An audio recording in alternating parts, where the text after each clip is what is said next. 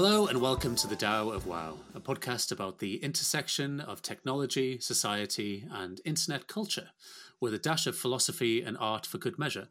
I'm Doug Belshaw. And I'm Laura Hilliger. This podcast season is currently partially unfunded. You can support this podcast and other We Are Open projects and products at opencollective.com slash we are open. So today we're talking to Aaron Hertenstein, an organizational development advisor, collaborator, and cooperative badass, who we've been working with recently on some community stuff for local Gov Drupal. So welcome, Aaron. Hiya, lovely to be here. Nice to see you both. Excellent. I'm really glad that we managed to get you on on series five. So you have recently left a co-op that you founded, and we'll dig into that in a moment. But um, in time honored tradition, which I think we can now talk about in season five, we'd like to ask you, like, what's your favorite book? Yeah, that's a really good question because it does depend on the day. It's a little bit like your favorite film, isn't it? Um, so the the typical answer I would give is The Count of Monte Cristo. Ooh, interesting. Yeah. Nice. Okay. Um, which Long- is just long book. long book, but like if it's your favorite book, what more do you want, right? Um, the other one, which is also a very long book, is um, uh, about a boy. Is it? Is that what it's called? Vikram Oh, Seth. Nick, Nick. no, Nick sorry, Hornby. no, no. Vikram Seth's um, novel, um, which I can't remember. It's a long time since I read it, but it's one of the biggest books ever written, um, and it's great, right? Because if you love it, it's just a never-ending wonderfulness. Um, but I would say right now, the best book is the Collins Complete Guide to British Mushrooms and Toadstools. Oh, are you are you collecting mushrooms at the moment? I'm, I am um, endeavouring to collect mushrooms. Yeah. Yeah. My neighbors actually brought us two, I think they're called stone mushrooms in English. Um, and they're, the base is like a tree trunk on one of these mushrooms. It's what I'm having for dinner tonight. Nice. Um, it's a big in Germany to go mushroom hunting. It's The- a, it's a whole thing. The I, I never Germans are some of the best mushroom foragers out there. Yeah. Yeah, they're really good at it. Yeah, yeah. yeah. And it's it's sort of a whole, you know really embedded into the community and the way of living in a way that it's not in the UK, unfortunately. Which is a shame Yeah. because it's a wonderful place to pick mushrooms. Yeah.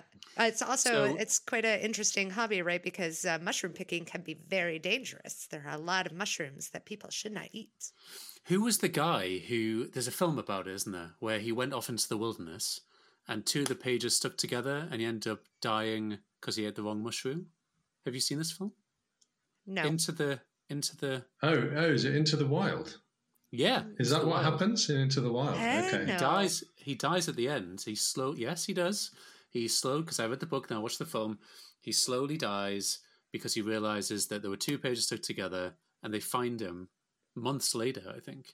Um, That's the one where he's in a bus, right? Somewhere yeah, yeah. up up in I feel like it was like Arctic. Yeah, Yeah. okay. Yeah, in yeah. northern Canada. Ooh. So people listening to this don't go randomly eating and picking mushrooms unless um, you've read the book that Owen's read. But I feel like we could spend the rest of the podcast, not that we're going to, but the rest of the podcast just digging into this book selection. Um, I do follow Amy Guy, who works for, I think, Open Data Collective on Mastodon. Uh-huh. And she does a lot of foraging. She's vegan and she does forage for lots of stuff. Um, but I want to talk about the two books. So it's A Suitable Boy, because I was double checked, by Yeah. Vikram Seth, and The Count of Monte Cristo by Alexandre Dumas. Yeah. And on my literal thing, which is a bit like Goodreads, um, my little tagline is I like big books and I cannot lie. Because I am like you. I like a big, chunky book. But I'm really interested in like how did you get into stuff like Alexandre Dumas and Vikram Seth? It, is reading like something a family thing or just something that you got into as an escape or where does all that come from? Um, so, the suitable boy is easier to answer, I think, in that when I was in my, I think it was probably early 20s, so that's 20 years ago, um, I got really into um, Anglo Indian fiction Mhm. and all of them. Um, you know, and I, I think maybe part of the reason for that is um, I'm a massive cricket fan and cricket player. And so Indian culture has always been quite a big part of um, my life. I've played with a lot of people, you know, from the subcontinent and that kind of thing. So there's always been a, a quite a big awareness of of that culture in those areas. Um, and I started reading. I was actually recommended um, the book before A Suitable Boy that Vikram Seth wrote, which I can't remember what it's called now. It's An Equal Music. Fact, I can't remember what it's called. um, which was heartbreaking. It was quite. It's quite short. It's very simple. It's just um, about uh, a, a, man and a woman who were in love and then lost love and then found each other again um, by um, passing London buses, I think, and they play music, um, chamber music. So that that sort of put me onto him, and then I thought, okay, well, this is great. I'm going to read A Suitable Boy because it's massive. Um, and I was living in Barcelona at the time. I was on my own, and I just spent a month reading that and going to the beach and swimming and reading and swimming and reading and eating food, you know. And it was like this. I just dived into this world, and the thing about that book is it's a whole. You know, he creates this incredible family political world that you kind of dive into and it's around the time of partition. So there's you know there's a lot of exterior context going on, but really it's just like a soap opera of an Indian family, you know, and it's amazing. But it goes into so much of the sort of levels of culture, and obviously it's about arranged marriages and, and that kind of thing. So um, that started me on the path down to like reading all the Indian authors, um, which I did for five or six years, and then I moved on to something else. Erin, I've known you for a while, but like I, I didn't know you lived in Barcelona, for example. So, um, and also I think you've lived in Turkey. Is that right? Yeah, I studied Turkish uh, for my degree. I'm not sure why to this day, but I did it. um, so yeah, lived in Turkey for quite a long time. So yeah, Indian fiction, and then obviously read a lot of Turkish fiction because I studied literature as well as the language. Mm. Um, yeah. And where did you live in Turkey? where everyone lives in Turkey, unfortunately. Istanbul. Yeah. I did no, I... traveling around, but um, yeah, Istanbul's the place because I was studying there mm-hmm. um, um, at the, one of the universities. Yeah, I I love Turkey. I've been five, six times. Mm. I've only been to Istanbul twice, um, but I, I've spent a good bit of time. I miss it. It's time to go back. It's been a couple of years. Yeah, I've got a friend who's just um, just gone out there now and is walking the the Lycian Way on the south coast mm-hmm. and uh, sending pictures, and it's hard. You know, it's yeah. I'm in Scotland. Yeah, yeah. Weather's changing. Scotland's great. In it fact, um, absolutely fantastic. So, um, geographically wise, geographical wise, you're just the other side of Northumberland National Park, but you haven't been there very long. Correct. Yeah, one year, yeah. coming up to one year. So, seamless segue here. Um, you were part of a co op for 10 years, and that's one of the reasons you were in Oxford, I think. But now you've got a, a new business, Shepherd Stone, which has kind of gone with the move and all that kind of stuff. And you're part of other networks and part of other kind of co op networks and food networks and stuff. So, what are you doing now that you've left a co op? And like, what does it mean to leave a co op? Yeah, that's a lot in that, isn't there? I mean, I went off to um, Greece for a month to figure that out and go walking. So I, I didn't come up with an answer, Doug. I'm afraid. Um, so um, in the co-op, I, you know, we were, it's a web development company. You know, design, build, maintain websites, um, but mainly on Drupal um, for the, you know, for the sort of uh, tech for good sector. And obviously, like like yourselves, you know that is mainly project based, and you're just like currently across you know loads of stuff at the same time. So I've left that, you know, so all of that loads of stuff was in the box, and now I've left, and I'm out of the box, and I'm just doing loads of stuff. Um, so you know that two days a week I'm working for the Open Food Network, who are a platform co-op um, that have an online platform for local food producers, but they're also trying to build a community around that um, to support um, local food producers and sellers um, in a pretty hostile climate. Hmm. Um, and that's a global project. So there's a UK instance, and that's that's where I work a couple of days a week. Um, and then the rest of my week is a project that we've been working on, um, one day a week for local Gov Drupal. Um, and then one day a week working with Outlandish, uh, other tech cooperators, um, doing organizational development work through our, our sort of arm called Building Out. Um, out standing for openness, understanding, and trust. So it's a real mix. And then I seem to be picking up little bits of freelance organizational development work, um, mm. mainly around um, sociocracy. And, and mm. well, let's talk about that. Um, so, both because people hear the words organizational development kind of bandied around, and they might have heard, and they might not have heard, they might have heard on this podcast us talk about sociocracy before. Like, what is all that? What does it mean for an organization to develop? What is sociocracy? Like, what is it that you're you're doing? What is this stuff? Um, I mean, sociocracy really is an operating system for a non-hierarchical way of working. I'd say at its simplest, and it has a few fundamental principles that um, that sort of form the basis of that system. One is um, using consent-based decision making, which I think you use at We Are Open. Um, the other is organizing your work um, through circles. So that's a sort of structure of, of your organization. So each circle is its own autonomous unit. Um, you know, a team that has its has a say in how it functions and is not sort of reliant or incumbent on another another unit. Um, and the third um, main principle I would say is is um, maybe a more like a mindset or a culture around uh, iterative learning and development, um, and um, probably more crucially a human way of working. So that's bringing the whole self into work and compassionate forms of communication. And I think I think I don't know if we, we think we've all worked in fairly destructive workplaces, probably that come across like you know the destruction of hierarchy and that kind of stuff. Um, but in some ways, it's a lot cleaner and simpler, isn't it? You know, you're just told what to do and you get on with it, and your motivation goes down and you leave. Um, or if you're lucky, you might have a good boss. He's great, but at some point, you know, your that line, that invisible line, shows itself, and you duck down again beneath the surface. Um, if you're working in a messier way, I think that aspect of how we communicate is kind of fundamental and much more visible because you're trying to work it out together.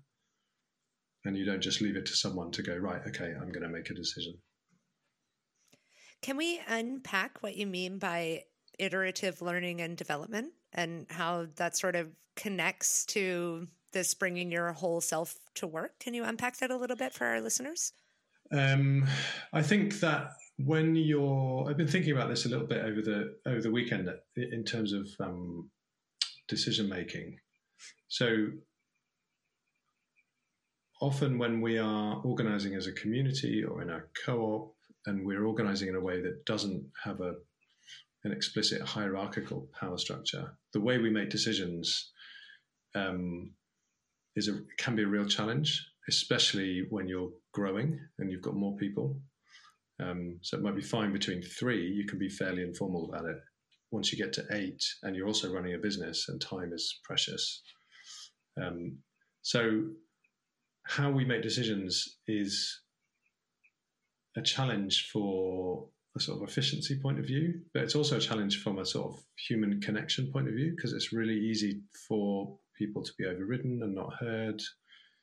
And um, it brings in all of the feelings that we have around fear and anxiety and that kind of stuff. So for me, making decisions by consent and, and adopting an iterative mindset means that we're not looking for perfection and we're not looking for the best thing. We're looking for what's good enough and safe enough to try, to test, and to, mm.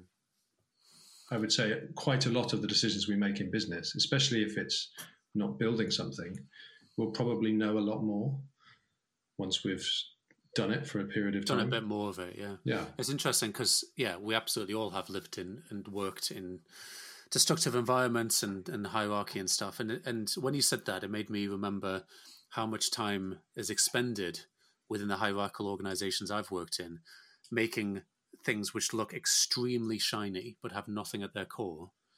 And just the the hopes that it'll be different this time.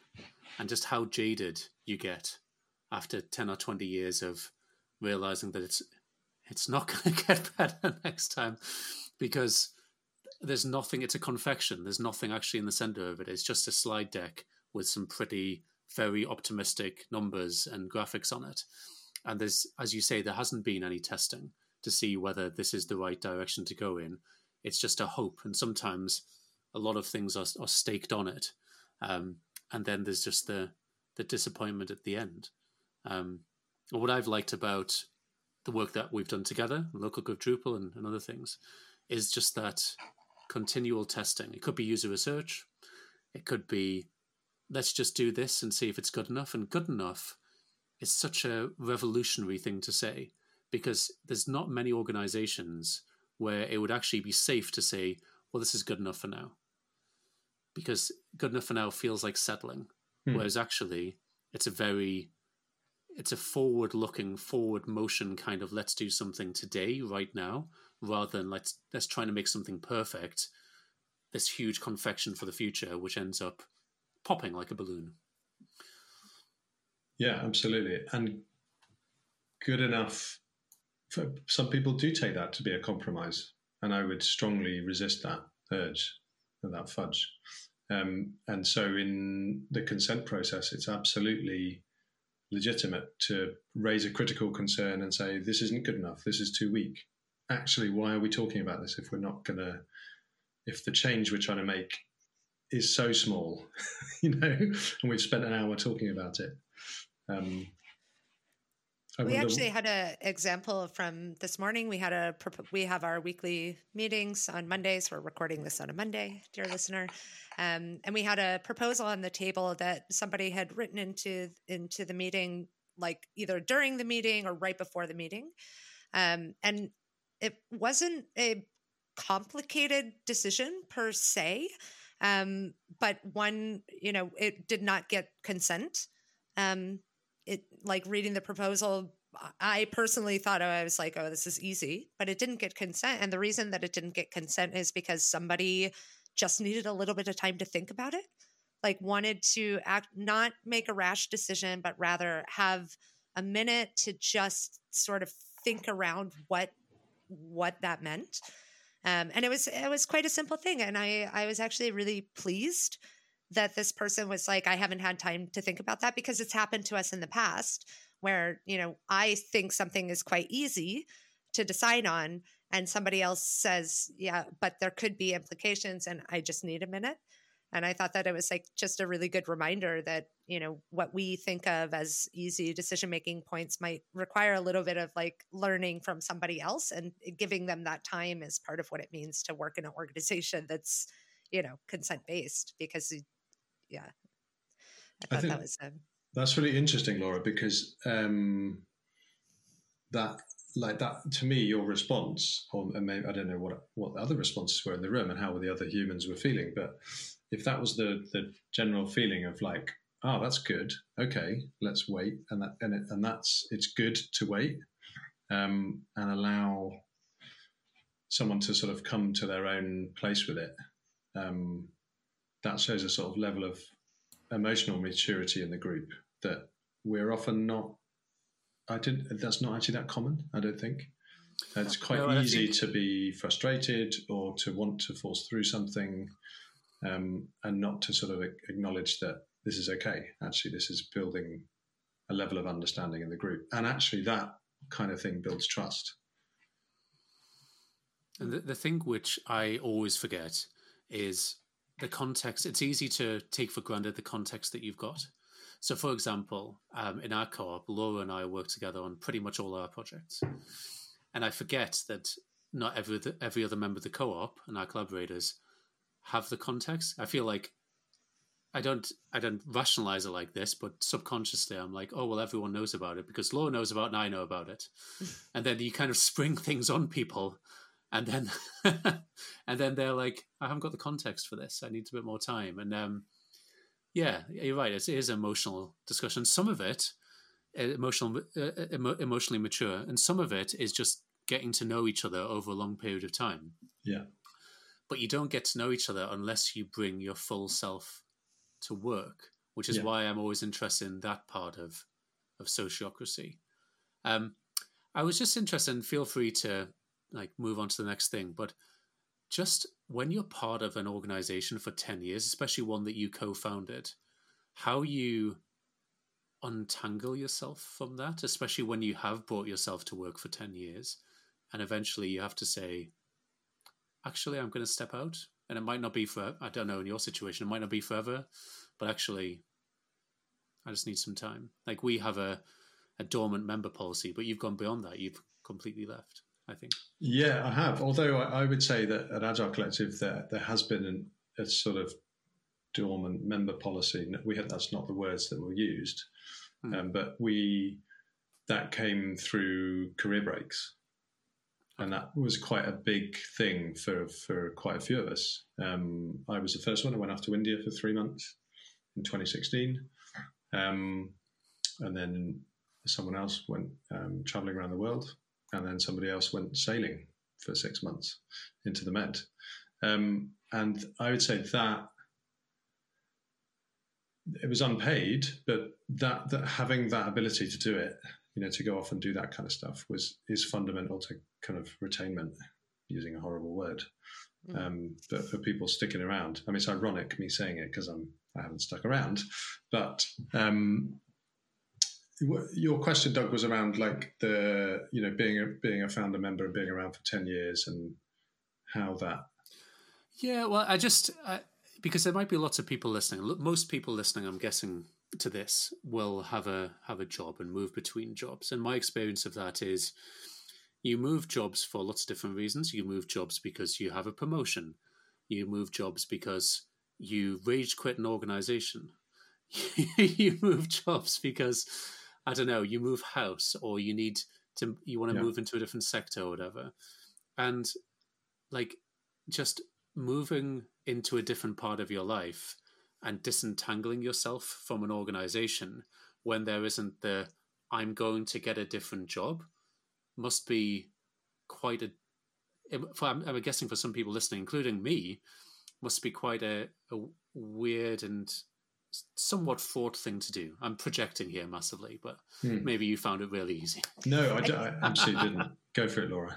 No, I was. I. I mean, I think that the thing that I find interesting and maybe this is a little bit what Doug is trying to ask is is how did you manage to untangle the pieces of your identity that were so connected um, to the co-op that you founded and worked at for 10 years? How did mm. you you know how did you manage to like take a, a step forward and how did you get through that? How, what did you do? Do you have any advice for people that are maybe trying to untangle i think yeah, I mean, I don't, I don't know if I've got advice, but I mean, my, you know, my experience of, of, um, it was actually quite a big shift. Um, I'd always found work pretty fun, pretty easy. Um, before, like I was a English language teacher for on and off for sort of ten years before that, and you know, roaming around a bit, and that kind of thing. Um, and my experience of that is like quite a lot of autonomy, which was great because um, I was not a big fan of bosses. That was sort of I don't know why, but ingrained from a very early age.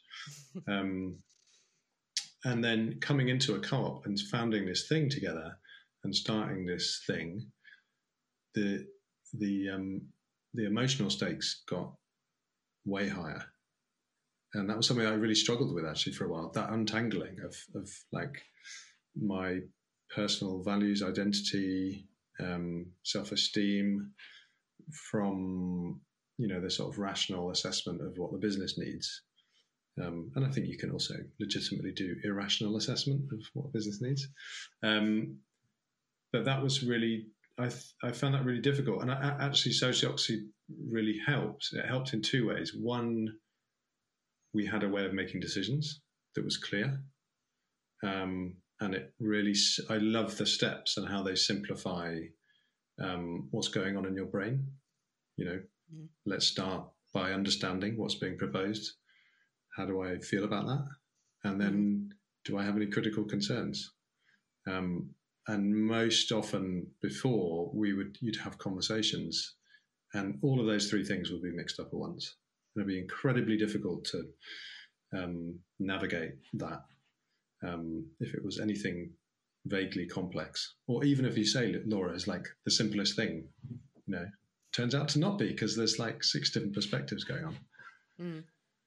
so on the one hand that really helped and on the other the decentralizing of our work and just allowing people to just sort of take ownership of that bit for me was really helpful as someone that um, had joined and was very much central to the operational aspects of the co-op you know from business development and hiring and figuring out pay and you know all of this sort of all of these in, intractable difficult discussions and, and figuring out stuff and often like figuring it out for yourself. What I loved about Sociocracy was like I can just go to this shelf and pick out a few things, and you know we can adapt it to what we need, but we don't have to invent the whole bloody thing.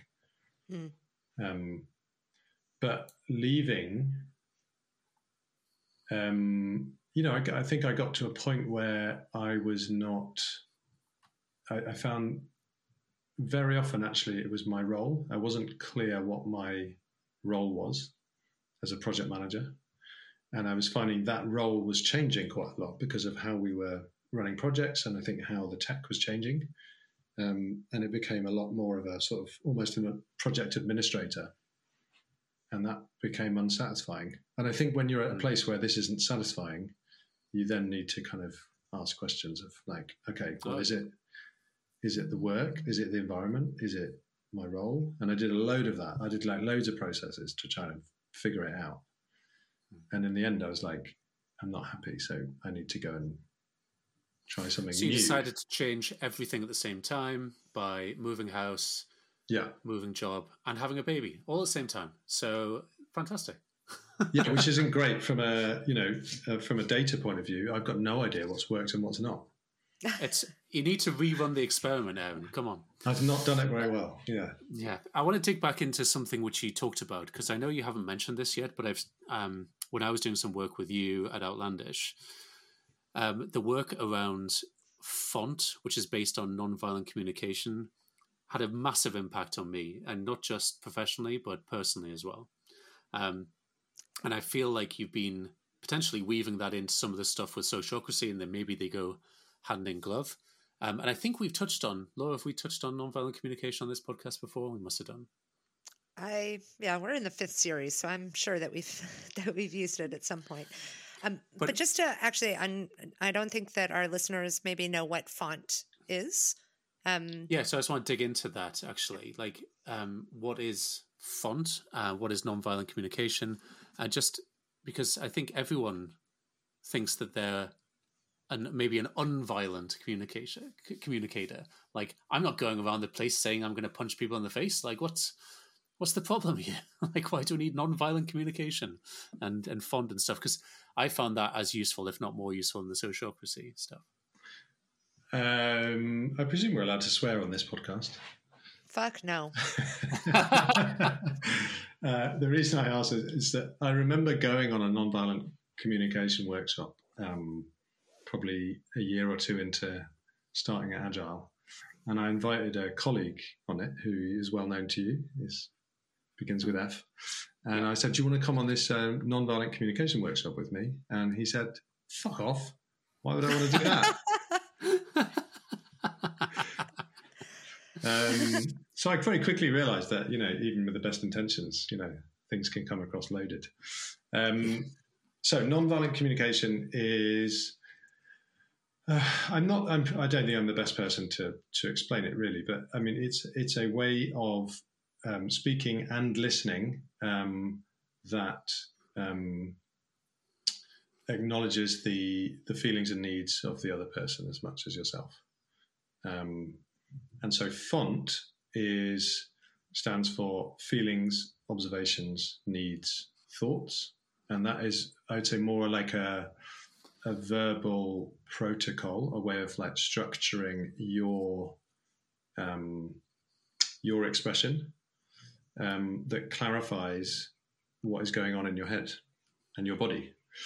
Um, so being able to say, I'm feeling angry, and then to say, you know, I need um, support, and then to say the thoughts that are going on in your head, and actually knowing that those are different, that the thoughts that are going on in your head are different from the feelings that you're having, and those feelings are usually sensations in the bodies, in the body. Um, and then finally, observation, which is like the factual data that we can see and hear um, going on. So if you imagine a video camera in the corner of a room, what would that video camera pick up? And that is all we can say, really. We can say, you know, the door closed. We probably wouldn't say you slammed the door, which would be a bit more of a judgment, for example. Mm-hmm. Um, mm. You left the room and you closed the door. Um, so, the, and it it fits in with sociocracy because I think um, when you get into um, consent based decision making, really what you're talking about is requests. And that's part of nonviolent communication is to be able to express your needs and make a request of the group. And consent really is, you know, that within a, a group context, maybe rather than one to one. And I remember Abby at Outlandish when she was doing some of this training saying that if she's going into a a tricky meeting or something like that, she'll she'll do it proactively, hmm. like um, so that she can get into because you have lots of thoughts going around and as you say, like feelings and stuff, but figuring out what it is that you need, like what it is that you want out of it. Um, that particular font thing can be quite useful for getting out of your spiraling, oh my goodness, this person hates me, whatever, into what it is that you need from the other person, the request that you're making of them, um, which I found revolutionary, both, mm. as I say, in professional life, but also in my personal life with my wife and whatever. And in fact, my wife did that font uh, course as well, which was quite interesting because at one point she said, don't you start using that non-violent communication stuff on me. That's uh, that's a very familiar story from from an interaction with my partner in the kitchen. Absolutely. Almost like it's unfair for you to use those tools against me, but actually, what you're trying to do is get to the bottom of stuff. It's almost it's not a superpower, but you know, it's like a it's a mechanism you can use, and sometimes um, you know, I'm not actually talking about my marriage in this particular point. It just happens to be following on from what I was been saying. Sometimes the other person just wants to keep arguing. And when you start doing the nonviolent communication stuff in the font, what I find really interesting is that the other person who just wants to keep on arguing, you're basically downing tools and saying, hey, let's have a mature discussion about this. Or the other person is doing it to you because I'm often the person who just wants to keep on arguing. And it becomes. it becomes like you can't fight if both people don't want to fight. So it's it's I find it fascinating, and for anyone who hasn't done any of this work before, um, the workshops that Outlandish do, which Aaron helps with, uh, which we'll put in the in the show notes, you should definitely check it out. It's wonderful, wonderful stuff. Yeah, we actually did it. Um, the we did it. Uh, the I think it was called um, com- conflict reframing the workshop out? Re- reframing conflict, which unfortunately I very often mispronounce as reflaming conflict, which oh, yeah. is uh, exact opposite of what you're trying to do. Yeah, um, we um, we actually did it as as a co-op, um, and I like Doug also found it revolutionary. And Doug and I, you know, we're pretty friendly on the podcast, but sometimes we really butt heads because um, we've known each other for a long. I mean, we outright fight like brother and sister sometimes. Um, and a couple of times we actually remember font.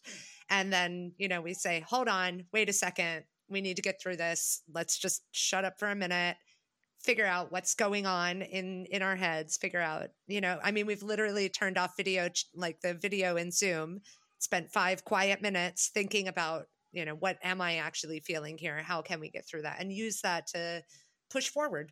Um, and it's it's been really great. Yeah, it's interesting. I, for collaboration too, you know. Yeah, I was going to describe your relationship as combustible. Um, uh, um, but uh-huh. I, the other question I would have was like, like um, how since, since doing that that workshop, and it's obviously like you've both liked it and that work, and you kind of it, it sort of I think it tunes in naturally to where you are, and I wondered whether that's the same for the group or whether it's sort of become a you know a, a dominant mode within We Are Open, or it's more personal. It's sort of you know you use it, Laura, for example, or whether it's you know it has it become cultured in that way? Uh, that's actually a really interesting question. So I um, I don't think that it's become cultured in the way that like in the workshop um, i remember that part of the curriculum the learning the topics was really about um, the idea that we're sort of we're programmed to understand conflict as negative but conflict doesn't have to be negative it can be really positive um, and that you know the the the font being a mechanism to deal with negative conflict um, isn't the only way to use it, and that you could actually use font to deal with positive conflict too, or project conflict, or whatever. Um, and I don't, I don't think that we've embedded it into the culture as much as maybe we could, um, because I certainly use it as a way to kind of escape negative conflict. Like I realize that there's conflict mm. in the mm. room. I realize that I'm feeling something that is maybe not particularly positive or optimistic or whatever. And I use it as a way to like as a way mainly to help the people around me understand what I'm what I'm experiencing and what's kind of rubbing me the wrong way. And I feel like if it was integrated like if it was more integrated that maybe we would we would use it as a way to i don't know review do a debrief for example after a client meeting or something and be like hey yeah. let's let's talk about our you know what did we observe what did we feel like let's hmm. you know like that we could use it more proactively i guess hmm. i think part of that and i'd agree with what laura said is that the other two members of our co-op are a lot more emotionally I don't I, I don't want to use the word stable, but you know what I mean. Like they're much more like less up and down than Laura and I are. I would say, and mm. so maybe it's definitely had a positive effect, but like it's maybe different for them because they don't express themselves as vociferously maybe as Laura and I do. Um, and so maybe, yeah, it, it's going to be different for different people. But it's a really interesting question that we need to go back and have a think about about whether the impact has been personal or kind of group, and it's probably more on the personal side. Yeah. But I would I'd say that my experience of it as well is that um, you'll find in a in a team, like thinking of Agile Collective, that some people just don't want to go there. You know, they're just like they can see the rational the, the benefits rationally. They can kind of understand it, but it's not something they feel comfortable using. Um, we have to be quite vulnerable, right? yeah to mm. you know to really say i'm i'm feeling this because of these thoughts and this is what i've observed but this is how i like it it is quite a vul- vulnerable way to sort of sort through what's going on in the mind mm. and especially you know especially if um if you are a bit combustible like doug and i can be um yeah that's I, I honestly I can't imagine what it's like for for people who have seen Doug and I like in conflict. What that feels like. Like I know Aaron that you've. I know what it feels like from the inside. So. I yeah, I know what it feels like from the inside too. It's like ah, I hate it, and, but then and you know, dear listener, like it's once every, well, maybe three times a year. It's not like yeah, no, all the time. Yeah, yeah, yeah. sure. But the yes, I, I, just to build on what you're saying, Laura, I'd say um, yes, it's uncomfortable, and not everyone feels uncomfortable. And we're taught that it's not the way to be at work. And so, depending on how much that programming is there, and depending on how much your personality is like aligned to this, you know, different way of communicating, I think that has a massive effect on how people, you know, respond to it. It's, I mean, it's really interesting that you say this is not how we, uh, how to, we're programmed, you know, to not be like that at work. And the thing is, is like with people that I really respect and trust, they might see that. Uh, like both of you have seen uh, conflict in, you know, in instances. Um, but there are like plenty of like I do put on the the mask sometimes. You know, like I, I, am capable of the mask and I prefer to work in an environment where I don't have to keep the mask up, where I can actually feel what I'm feeling, express it, catch myself, deal with it, whatever. Um, and I, I mean, that's what bringing your whole self to work is, right? Yeah, and I've got something on my wall which reminds me, um, and it was something that Laura shared with me from someone who used to work at Greenpeace with her. And it's about professionalism and like you don't need to be professional because I feel like especially in the UK, being professional somehow is allied with keeping a stiff upper lip and like you know, as you say, Laura, wearing the mask and not bringing yourself to. So it is quite a revolutionary thing to do to say I'm bringing all of me into my workplace. Uh, and uh, a, a, slight anecdote, an amusing anecdote on this is that I remember fairly recently doing a, a couple of workshops um, with Abby, and um, we do a check-in at the beginning. So we just go around the group and say, "How you doing? How you feeling today?" And the first workshop, I checked in and said, "I'm feeling all right. I'm a bit hungover. Um, had a few drinks last night, so I'm just feeling a little bit squiffy." Second workshop, squiffy. Yeah, that's an English phrase. Sorry. Not quite. No right. worries. Okay. Continue. Um, foggy, foggy headed. Um, yeah. Second workshop, apparently I said the same thing. Um, and so after the works, after the second one, that you know, the person I was working with sort of wrote and said, "Look, I've got to say this. I feel a little bit uncomfortable, but you know, that some people in the group reacted that, and they remembered that you checked in being hungover the first time and the second time, and we kind of that didn't that didn't feel very professional in terms of like offering us a service and delivering a service to us, um, which I thought was really interesting. One because I'd hardly drunk for eighteen months because we were trying for a baby, and two. Um, I don't know if that actually had an impact on what I was delivering at all. Mm. And that's not what they said either. It was the perception, perception. of professionalism. Um, and that just sort of, it was really interesting. It was like, okay.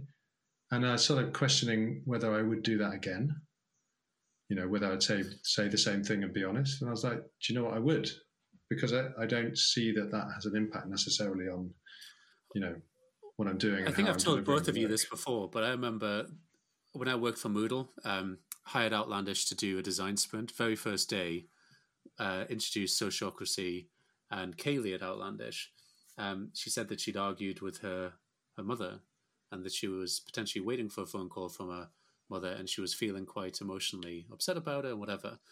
And I saw the CEO of Moodle and other people in the group, and even me a little bit, kind of like, first of all, is that relevant to what we're doing today? Like cold hearted, rational kind of thing. But also, like, is that unprofessional? And then realizing, like, oh, that totally changes the dynamic of what it's okay to share in this group. And as Laura said before, now I can let the mask slip a little bit. I don't have to, t- I can't take it off completely because I don't know everyone completely yet. But it's just these little chinks that enable you to not have to check yourself all the time, but to just say what you think, um, hopefully in a non-violent way.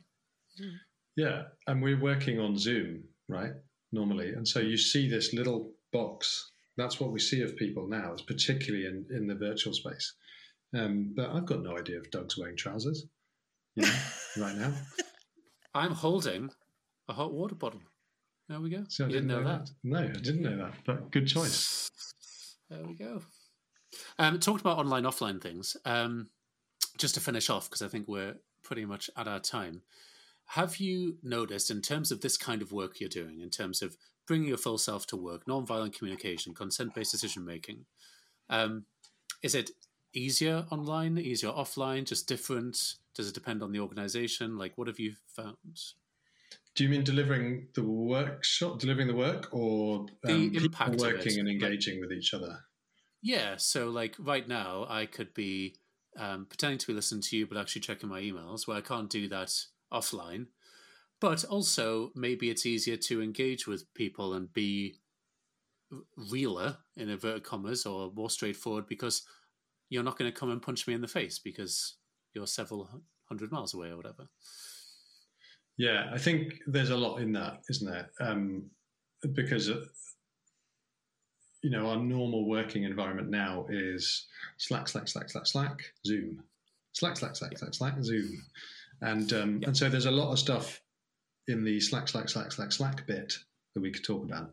But if we're talking about like how we interact, you know, online together directly um, and synchronously, I think it's really interesting because I would say that um, a lot of these practices really help because you are already constrained by the technology. That working in rounds is really useful and is a lot is sort of a lot easier and in some ways more natural to do synchronously on Zoom than it is um, sitting in a circle together or you know sitting across a, a, a table. Um, I guess often... because it, I'm doing it now. I'm interrupting you, but that's partly because I can't. I can see your bodily cues, but also I have a tendency to want to look into the webcam when I talk, so that people feel like I'm looking at them. Yeah, um, but in in person, you can see each other's cues, like intention to speak, whatever. But sometimes you can't get your a word in edgeways. So I guess the rounds, yeah, whether online or offline, just give it, everyone a chance to speak. Yeah. And that was my phone going because I was unprofessional and I hadn't muted it. Um, Shocking. Yeah, yeah, absolutely. And and um, the flip the flip side obviously is like you missed the little the random interactions, right? When you're walking down to the meeting room with your colleague or whatever. Yeah. And um, you have a little chat about whatever it is. Like, I miss all of that massively. Um, and I think that's why I find the check-ins really important. And in, in OFN, the Open Food Network, like we use the check-ins to sure share how we are, but also, and I think we do it as well when we've been working together. We bring in a little anecdote about what's been going on with us. You know, hmm. someone's just picked four kilos of mushrooms oh wow. You know and then you start talking about and you sort of bring in and you do have to formalize some of those like uh, informal random interactions mm. that you have. Um, but i think they're vital. Otherwise when you get into the slack bit and you haven't bonded the you know the difficulty and miscommunication that can happen you know in a text format is massive. And i think if that's not underpinned with real connection and sort of understanding of like Doug is a human. It's a bad example. Sorry, Laura is a human. Um, then it's it can escalate incredibly quickly just from like one word that someone's misinterpreted.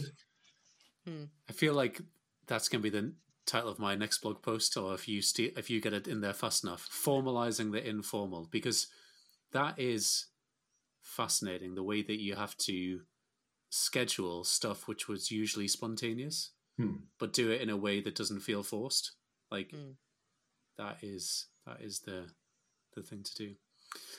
I feel like we've run out of time, although I could talk to you as ever forever, Aaron. We'll have to go on a walk sometime. Um, any last things that you haven't had a chance to say that you'd like to make sure that people listening, we can always get you back on, I guess, if you're if you're willing. But anything else that you haven't had a chance to say that you'd like to clarify, clarify, or or add to what you've said so far?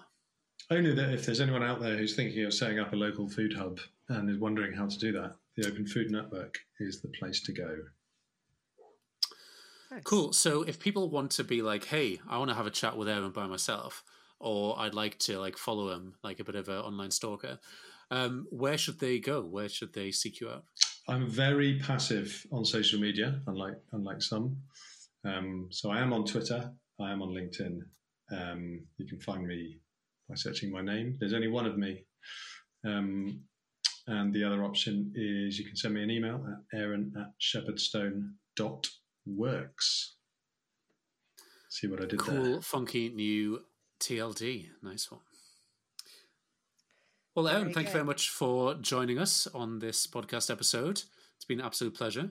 And uh, we look forward to talking to you again soon. It's been fab. It has absolutely flown by. Thanks so much. Bye bye.